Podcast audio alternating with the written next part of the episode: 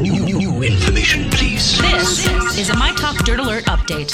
A quick look at what's happening in entertainment I'm gonna need everything, all the info you got. on My Talk. My Talk. Come on, you guys, give me all the dirt, dirt, dirt. Taylor Swift has announced that she's signed a new record deal with Republic Records and Universal Music Group. This is her first label change since signing with Big Machine Records all the way back when she was 15 years old.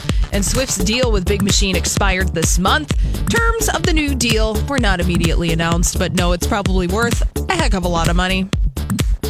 The rich just get richer. Yeah, well, it's another Monday in paradise. Boy, we're really starting this show off with good vibes, y'all. Yay! Congratulations is what I meant by that. Congratulations on your success. Yes, you very successful musician, businesswoman, pop culture icon Taylor It- Swift. and it is much Congratulations. deserved. It is well deserved. She's worked very hard for it. Yes, and Mandy Moore got married to her fiance Taylor Goldsmith over the weekend in an intimate backyard wedding at her house in Pasadena.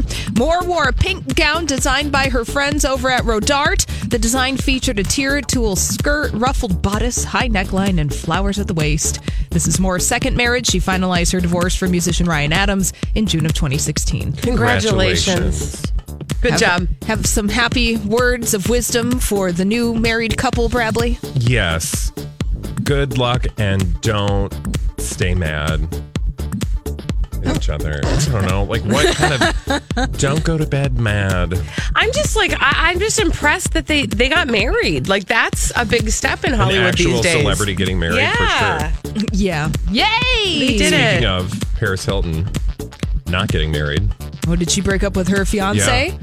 Mm, that's shocking. Did Mm-hmm. I she didn't return see that one coming. the ring though? The pear-shaped multi-million dollar well, she probably engagement bought ring. the rings. yeah, she did a Britney Spears with that one. Mm-hmm. Mm, well, love is dead. And finally, Happy Monday. happy Monday over at the box office. Fantastic Beasts: The Crimes of Grindelwald won the box office this weekend, debuting at $62.2 million. And Instant Family started in fourth place with $14.7 million, and Widows debuted in fifth, earning $12.3 million. People going to see that Harry Potter movie. I, I can't- you know I I'm not I'm not qualified for that movie, so I can't have an opinion on it. Yeah, I'm not into the Harry Potter world. But to those who are, congratulations Oh We were- on your happy we were movie. trying really hard I know. today, you guys.